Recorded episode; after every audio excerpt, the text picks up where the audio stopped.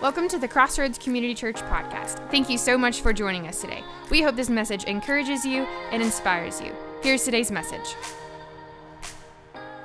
And today I want to talk a little bit about love from a children's perspective so that we as a church will know what we are looking into and where we're going. And with that being said, here's something that came across uh, the great, great internet that I thought this is really good. It's, it's a group of people that they took this question talking about defining love, and they went and asked a bunch of four to eight year olds.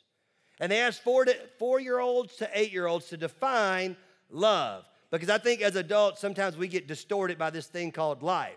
And here's what they said listen to this Love. This is from Rebecca, who's age eight. When my grandmother got arthritis, she couldn't bend over and paint her toenails anymore. So my grandfather does it for her all the time, even when his hands hurt from arthritis. Some of y'all gonna get in your feels, aren't you? Billy, age four, said, When someone loves you, the way they say your name is different. You just know that your name is safe in their mouth. I like that one a lot. I, have got names for everybody that I love. Love is when a girl puts on perfume and a boy puts on shaving cologne and they go out and smell each other. Sign me up for that one. Age five, that's Carrie. Chrissy, age six, says this Love is when you go out to eat and give somebody most of your french fries without making them give you any of theirs. Said, No man ever. Terry, age four, said, Love is what makes you smile when you're tired. Age eight, Danny said, Love is when my mommy makes coffee for my daddy and she takes a sip before giving it to him just to make sure it tastes okay. Bobby, age seven, this is good. Love is what's in the room with you at Christmas if you'll stop opening presents and listen. That's pretty good for a seven year old, isn't it? Nikita, age six, says this If you want to learn to love better, you should start with a friend who you hate. Noel, age seven, said, Love is when you tell a guy you like his shirt, then he wears it every day. See, a lot of y'all say, like, why do you wear the same stuff all the time? There's your answer. Tommy, age six, said this Love is like a little old woman and a little old man who are still friends even after they know each other so well. Just a few more. Cindy, age eight, said this about love. During my piano recital, I was on stage and I was so scared. I looked at all the people watching me and I saw my daddy waving and smiling. He was the only one doing that. And I wasn't scared anymore. Elena, age five, says this Love is when mommy gives daddy the best piece of chicken. Karen, age seven, said, When you love somebody, your eyelashes go up and down and little stars come out of you. Mark, age six, says, Love is when mommy sees daddy on the toilet and she doesn't think it's gross. now, you got to be married to understand that. like, yes. I debated whether to include that one. You're welcome. Oh man, only one way up from here, right? Two more. Jessica, age eight, says this You really shouldn't say I love you unless you mean it. But if you mean it, you should say it a lot because people forget. And then the one that, that kind of won the whole thing came from a four year old whose next door neighbor was an elderly gentleman who had recently lost his wife. Upon seeing the man crying, the little boy went over to the old man's the old gentleman's yard, climbed up in his lap, and just sat there. When his mother asked him what he had said to the neighbor, the little boy said, Nothing. He just needed someone to help him cry. You know, love comes in a lot of different things, and I'm an emotional guy, and I have a hard time even reading some of that stuff, especially that last one, because I'm one of those that I believe that what love is is, is when one person cries, the other tastes salt. And today, what I want you to understand is today, as we get ready to dedicate some children here in a little while, it's really not about dedicating children to, to the Lord. It's really about us as a church saying, I wonder what the kids are going to describe as love when this is all said and done. Like, I wonder how the way we treat our children, like for some of you guys, and, and all the parents in the room that you got your child with you, and you're like, come here, shh, you got to be quiet. Let, quit telling them to be quiet. I wouldn't want to come to church if I was a child and I was constantly getting in trouble. Just they're fine. I got ADHD. I'm so distracted. It doesn't matter what's going on with your child. All right. I'm still wondering why Katie's in the back walking around taking pictures. You know what I'm saying? And so, no, I'm kidding, Katie. I, but it, yeah, I mean, it's, it's just you ain't got to worry about that. But on a serious note, I wonder how we love people. Like, I wonder how we really engage people. Like, I think the way that people define what they, and I to use this word loosely, find at church is a really big deal. In fact, I will tell you, most people are probably not active in church this morning for one simple reason. It's not because God's not real, it's not because Jesus doesn't love them. The reality is this they went and didn't find anything worth going back for. That's tough, isn't it? And I'm not talking about a message. I'm not talking about what type of songs they did. I'm talking about the way that we love people. So, with that being said, I've got a simple, simple, simple message.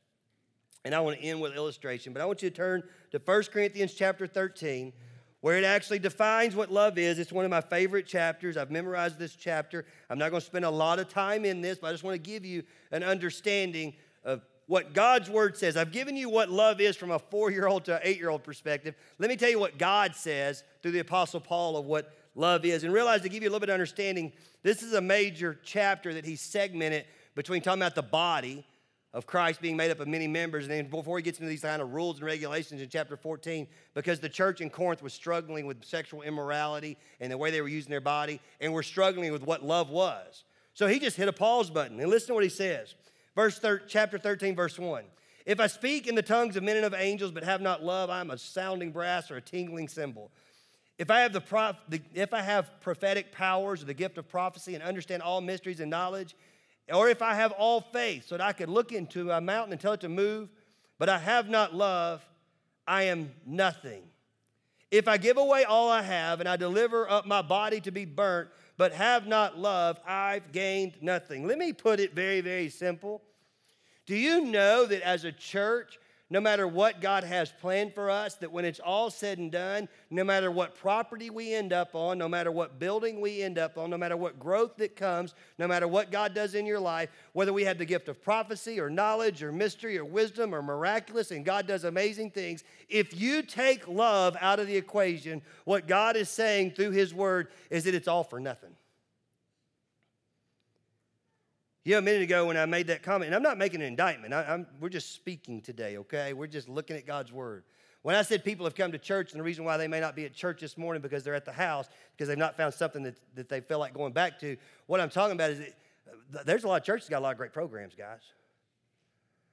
I mean, there's some churches, they got some buildings, man. I'm like, dude, like, I got to be careful. I'm like, man, I, like, that building is nice. I know some churches that this morning that are not in this town, they're in other places that I've had the chance to be in those cities. One particular church that I remember, it was right on the river in Fort Worth, Texas. Had a worship center that would hold a little over 2,000, built this brand new family life center, had a bowling alley in it. Why? I have no idea. Because evidently, you know, if you want to go to church, you're going to want to bowl too.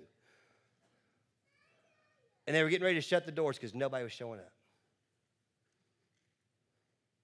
I can remember being with a guy named Jerry Tidwell this is a while back. This is in the mid 90s. And he came up with this idea of this concept called grow and trying to get people to go out and trying to do these different programs to reach people and knock doors and, and doing these different. If you did so many, then the equation would work out where so many people would show back up at your church. And it was all about trying to grow the church because people saw the church was plateaued or declining. Most churches in America are either plateaued or declining, they're not growing. Why? Because they're trying to grow something rather than trying to be something.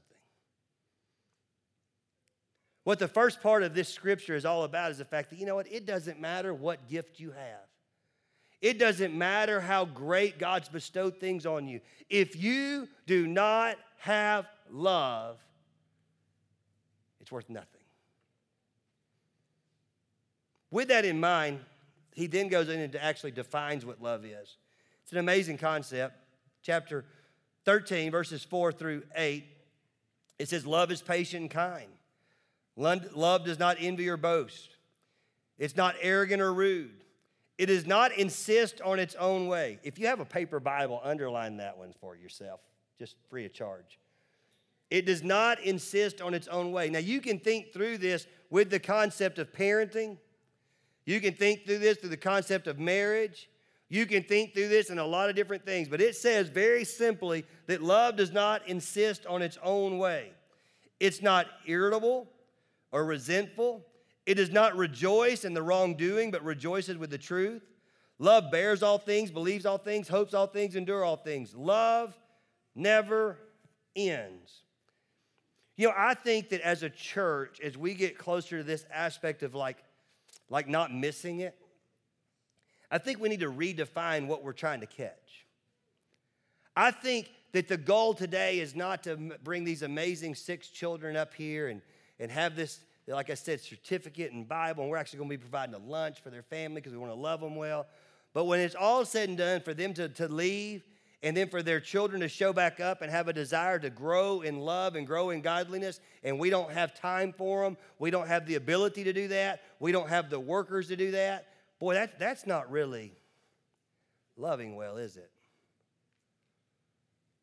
So today, my question is if we understand what love is, if we understand what God's word says about love, then the question is how loving are you? And I'm not talking about just the parents in the room. Talking about the grandparents. Talking about the boyfriend, the girlfriend. Talking about the spouse. See, here's how most of us work. I, I won't say most of Here's how I work. Okay, I'll let you in the pastor's mind, but be careful. You get in there, you get lost. You may not find your way back out. But uh, that's good stuff right there. That's got to be a low kid. It's got to be a low kid. Yes, sir. But it's one of those things, listen to me. Most people, here's the way your love works. Boy, I really love well when there's a benefit of that love coming back to me. Like, even in your relationships, all you married people, listen to me. We really love well when the love's flowing both ways, aren't we? But when things gets a little bit tough or things get a little bit tight or things get a little bit struggling, it's not that we don't love well, but if we're not careful, we start getting consumed with the things that we want rather than what the needs are of the other person. I'm going to come back to that in just a minute. But if you were to jump back into this scripture, then it goes into this aspect of if, if I have the gift of prophecy and understand all mystery and knowledge and all these different things, and though I look through this mirror dimly, and it's talking about this whole concept, and then it gets to this one major scripture that I think is key for us today when we think about the aspect of, of children's dedication or baby dedication. Listen to this word. It's so, so good. It's actually verse 11. And here's what it says When I was a child, I spoke like a child, I thought like a child, and I reasoned like a child. When I became a man, I gave up childish ways. When I was a child, I thought like a child. I, I reasoned like a child. I acted like a child. But when I became a man, I put away childish things. Can I give you a very Mickeyism of what I believe that translation means? When I look at a child, you know what I look at? I look at an amazing individual that's dependent on somebody else. They need you to meet their needs. Here's the way I wrote it down so I wouldn't butcher it. A child is someone who needs help to meet their needs. That's a child. Like there's some things they literally cannot do. I've got amazing kids that range from 20 to 8. I am that dad that has to be careful because I'm like, Amy, let's go out, let's go on a date. And she's like, well, what about the girls? I'm like, they're eight years old. My gosh. I mean, what? There's food in the fridge. I mean, come on. Do you not know how to work a microwave or an oven? Like, time to grow up. No, no, I'm kidding. I'm not, but I, I need to say I'm kidding so y'all don't think less of me. But it's one, you know, but it's one of those things. Like that's like I think of children. I'm like, like they're growing up, and you start bestowing more responsibility on them, and they go from like needing you to meet their needs to actually starting to meet their needs themselves. But then here's what's really cool. Then there's this transition where you go from being like a child to being a man. You know what the difference in a child and a man or a woman? You know what the difference in a child and an adult is? A child needs someone to help meet their needs, an adult helps meet needs. A child needs someone to help them to meet their needs. But becoming a man, moving forward, being an adult, that's when you hit a point where you stop worrying about your own needs and what you actually start doing. You start meeting everybody else's needs. That's what's so great and grand about grandparents, is because they get it. Like they'll just stop their world, right? They're like, boop, I can do this all day long. Don't you have something else to do? What else is there? Then it goes into these words that you've heard so many times. Now abide faith, hope, and love. But the greatest of these is love. Listen, here's what I want you to catch. Very, very simple, and I'm done. And I want to show you one little simple illustration to prove this. I think for most of us, we get so caught up in trying to create faith, trying to lead kids in the right direction, wanting them to one day accept Christ as Lord and Savior, wanting them to have a right relationship with the Lord, trying to do the right thing with programs and scriptures, and nothing wrong with any of that. But can I tell you through God's word, whether you be a parent, grandparent, cousin, uncle, or crossroads church member, there is one thing that has always changed people's lives. It's changed your life, and it's changed my life. It wasn't faith, it wasn't hope,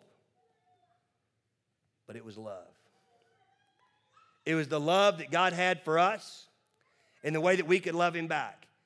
And it's the way that other people have loved you despite what they know about you, and you've loved them back despite what you know about them. But there's one big problem, right? There's one big problem. Let me let me kind of drive this home over here on this little table. I want to show you something, and, and I've done this, it's probably been about three years. But there's one big issue that, that we're at that I just want to remind us as a church. There's three things that you can just about at any time come and ask me, and there's three things that I usually always have in my pocket. I have a pocket knife. Uh, why? Because I'm a man, and men carry pocket knives. If your man doesn't have a pocket knife, buy them a pocket knife this week, all right? That's how you, that, that's actually one of the ways you can identify your gender role is if you have a pocket knife. It's really not biological, it's actually a pocket knife. All right, I'll prove it to you. Well, I, I almost went somewhere I didn't need to go. I was going to call one of y'all out, and I knew they didn't have a pocket knife, but then I'd make fun of them. All right. The second thing I carry is I've had it for a while. It's a poker chip, and it just says Crossroads, and it's just something that reminds me every day that I'm all in. Like when it comes to what God's called us to do and what we're doing, I am like every morning I put it in my pocket. Every night I take it out, put it on the table beside me, and every morning with my pocket knife and with my one other thing. And it's just a reminder for me I'm a visual person, I'm a, I'm a very simple minded person. Uh, which is the way of saying yes. I'm a little slow. And so I got to do some things to help me to remember. It's the reason why we give out bracelets that say pray first. Why? So when I look at my wrist, I go, oh, yeah, pray first. But I remind myself I'm all into what God's called me to do. But the last one, and some of you guys have heard, it's a marble. And today I just want to explain to you why I carry a marble and have been carrying one for four years now. Because here's the concept listen to me. Most of us, when we talk about love and we talk about God and we talk about the things that God wants, it's very easy for us to understand that. And we go, yeah, that's great. That would be awesome. Yeah, I want to do that. The problem is, is Ecclesiastes chapter 3, verse 1 says there's a season for everything. Like after that first verse, then it goes into this amazing, amazing scripture that talks about there's a time for everything, a time for weeping, a time for mourning, a time for rejoicing, a time. I mean, all like the birds took it and turned into everything turns, turns, turns, you know, into this great song. But here's the reality when it comes to us as a church and to the parents in the room that have a child, the reason why I carry a marvel is because statistically speaking, Reggie Joiner wrote a book called Don't Miss It. It's a great book. It's actually, I can show it to you. It's this book right here. This is how big. It'll take you literally about five minutes to read. And in that book, he tells you that when your child is born, you have, are you ready for this? 936 weeks between the birth of your child to when your child graduates high school.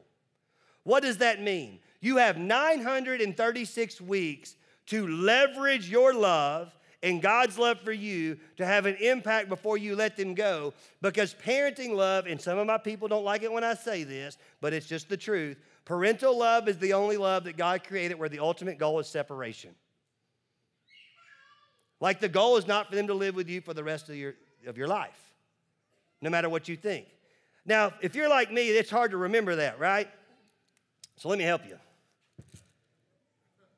That's 936 marbles.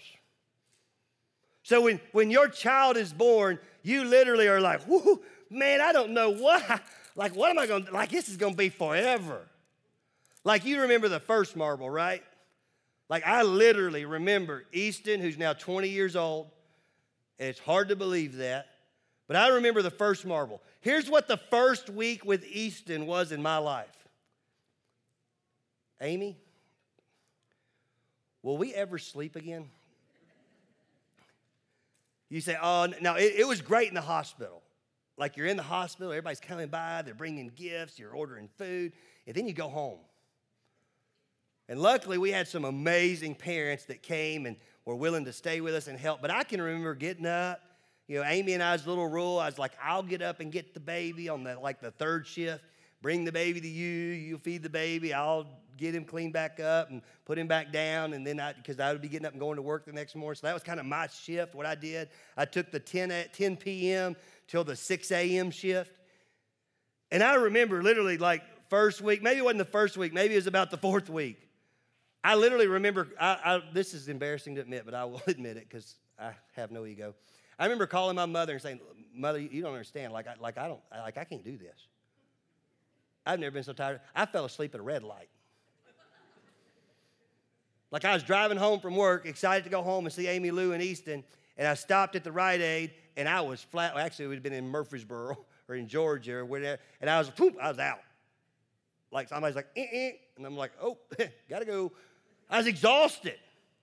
But you know, there's some other times, and I want to read some of the things that he wrote down to help you understand, because I thought this is really, really good. Are you ready? Talking about all this 300, right? Three, 900, sorry, 936 marbles. But look, here's one that's really emotional for your parents, because at around 260, that week marble, guess what that's going to be? At 260 weeks, that's when you drop them off at kindergarten. You know, that day where all the fifth grade parents are like, come on, hurry up, get out of the way. And the kindergarten moms are like, you know, you're trying to be strong, and then as soon as you let them go, they all walk down to the same little place around the corner, and there's like a huddle of them, and they're all bawling together. You're like, I'm not going to do that. yes, you will.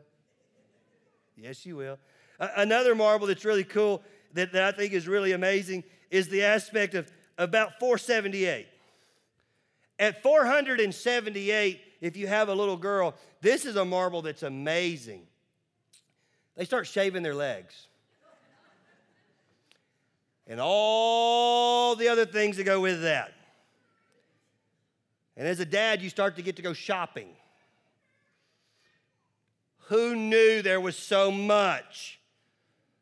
Like, wow. Like, can't there just be like, this is it, just get this one box and we got everything we. No, there's multitudes.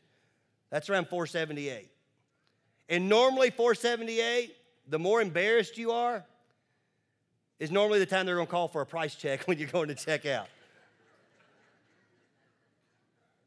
Yeah, another one that, that's really cool is for, for boys. Boys, and it's really earlier, it's about 360. 360 when they decide, you know what, that tree in the front yard, I'm gonna climb that thing. Which is code for we're going to the ER for the first time because he's broke his arm.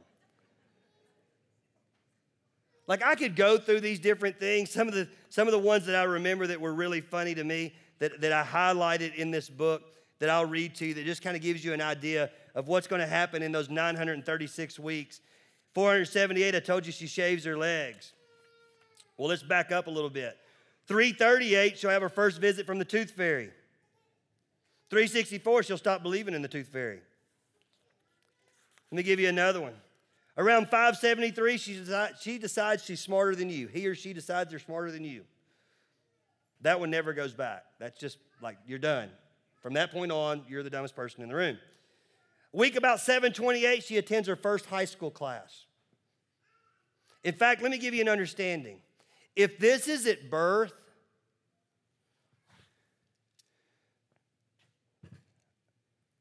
that's when they go to sixth grade. You know what's amazing? I'm telling you from experience. Here, I thought I had all the time in the world. In fact, I will be honest and tell you, there were moments that I prayed, Lord, if you will just get me through this. Like, Lord, just get me, Lord, I, I know, I know I, I can't, I, just get me through this. I don't want to be in this stage. Get me through this. All you women are going to hate my guts right now, but listen to me. The sack of potato stage for babies, why do y'all like that so much? Like they don't do nothing. Like they're born and they're just like, and you feed them and they poop. And you're like, oh, they're so cute. And I'm like, they're not doing nothing. Like, can he not like crawl? Like pass gas? Something. Like do something. Like just sack of potato stage. I can remember going, Lord, I, like you got to like I'm ready to go like I, I'm ADHD sitting here like rocking this baby like basically this baby was an electric blanket for me. We would sit down on the couch, put him on my chest, we'd both fall asleep in 30 seconds.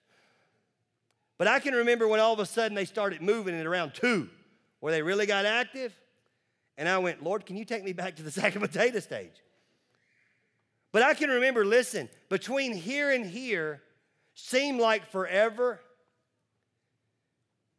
until I was here and couldn't go back. In fact,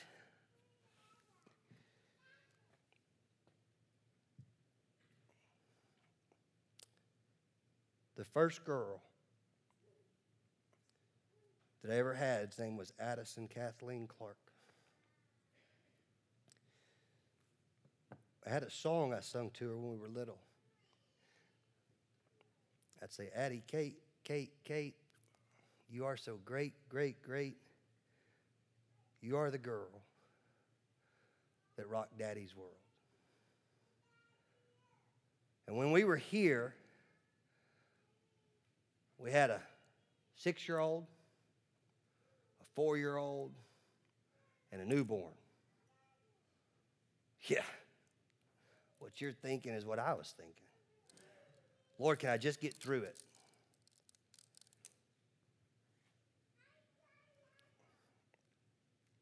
This, this is all I got left.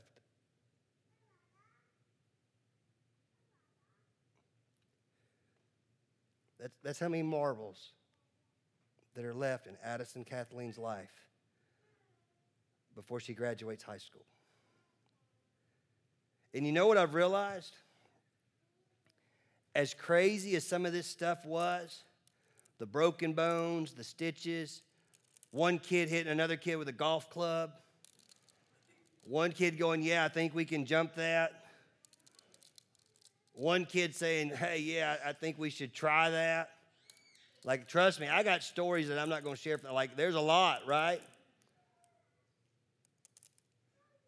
It's hard when you get to this point and you realize you can't go back.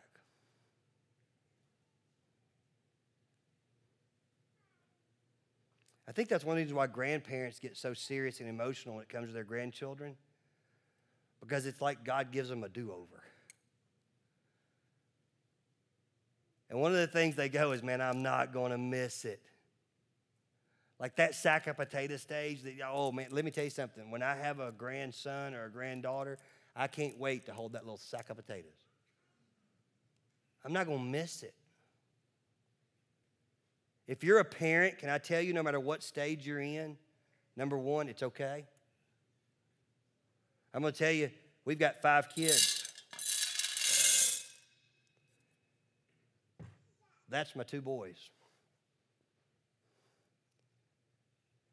So, why do I carry a marble in my pocket? I carry a marble in my pocket to remind myself every day that I'm not going to miss it. Whatever stage that I'm in for this week when it comes to being a dad, for the ones that I have some marbles left, or for the ones that so graciously put marbles back in and say, Yeah, I'll give you another week. I don't want to miss it.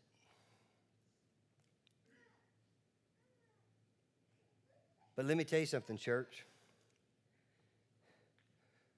When a baby's born into this church, guess what?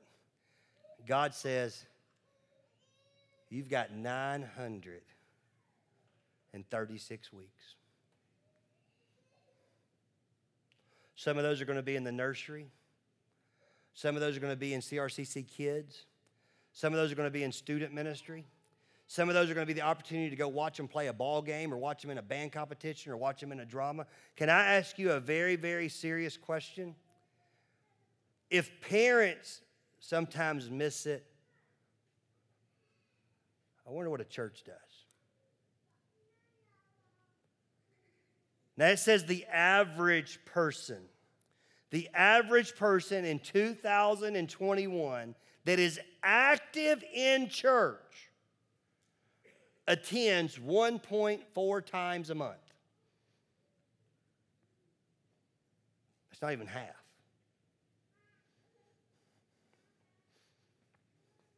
That's this jar right here with the ones I added. That's how many opportunities you have to love the children that we're fixing to dedicate. Can I ask you a question? How important is it? Like when you get ready to be in the back, or when you're in the getting ready to go to, to the farm day next week, or when you're getting ready to go on a student trip, or you're getting ready to host youth camp, or you're getting ready to serve on a dream team for Sunday morning. Like, do you realize that every Sunday we cannot miss it? And so today, I just want to simply ask you as a church how many of you, are, I'm not asking you to stand up, I'm not asking you to fill out some card. But here in a minute, when I introduce you to some amazing children, how many of you are ready to seize this opportunity? Because the way you love them and the way you treat them will dictate what their legacy is, not at Crossroads, but in God's church in general. If you are encouraged by today's podcast and would like to hear more messages, visit us at crossroadscommunitychurch.com.